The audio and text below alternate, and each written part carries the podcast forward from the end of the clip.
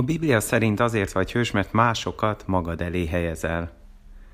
Bármennyire is látványos volt az, amit Mózes vagy Józsué tett, ugyanakkor a hős Rút a maga kevésbé látványos tetteivel.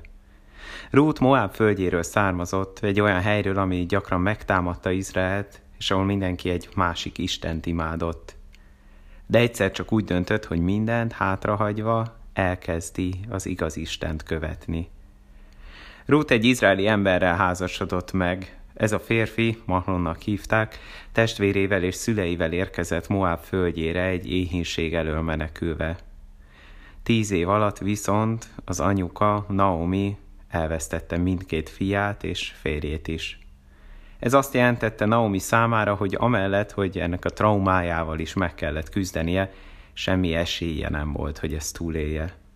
Akkoriban a társadalom egyáltalán nem támogatta a nők munkába állását, így valószínűleg éhezés és hajléktalanság várt rá. Pont ezért úgy döntött, hogy visszatér szülőfalujába. Hát, ha ott korábbi ismerősei és távolabbi rokonai támogatni tudják majd őt. Miután két megözvegyült nejének elmondta ezt a tervét, hazaküldte őket családjaikhoz. De Ruth nem volt hajlandó elhagyni őt, óriási bátorságról, együttérzésről és önfeláldozásról tett bizonyságot, amikor kimondta a Biblia egyik legszebb ígéretét.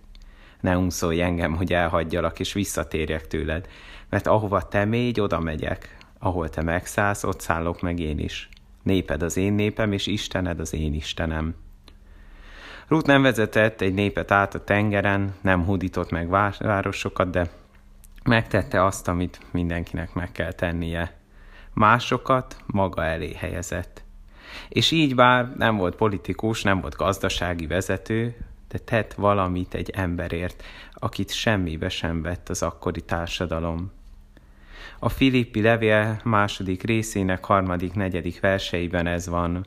Semmit ne tegyetek önzésből, se hiú dicsőségvágyból, hanem alázattal különnek tartsátok egymást magatoknál, és senki se a maga hasznát nézze, hanem mindenki a másokét is.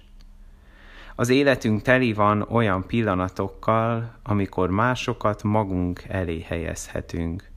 Onnantól kezdve, hogy három évesen megoszthattuk a játékunkat a másikkal, odáig, hogy a pénzünket távoli, sose látott éhezők támogatására fordítjuk.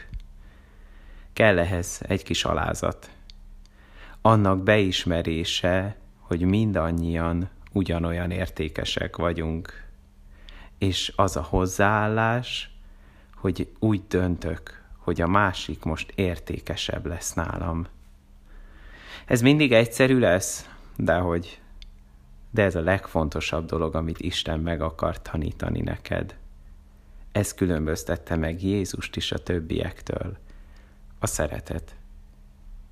Egy kis feladat a végére, ma egy kicsit az önmagadra szánt idődből, legyen az kávéfőzés, sorozatnézés, vagy bármi, ami rólad szól, adj egy kicsit valakinek, és tegyél, írjál, mondjál valami kedveset neki.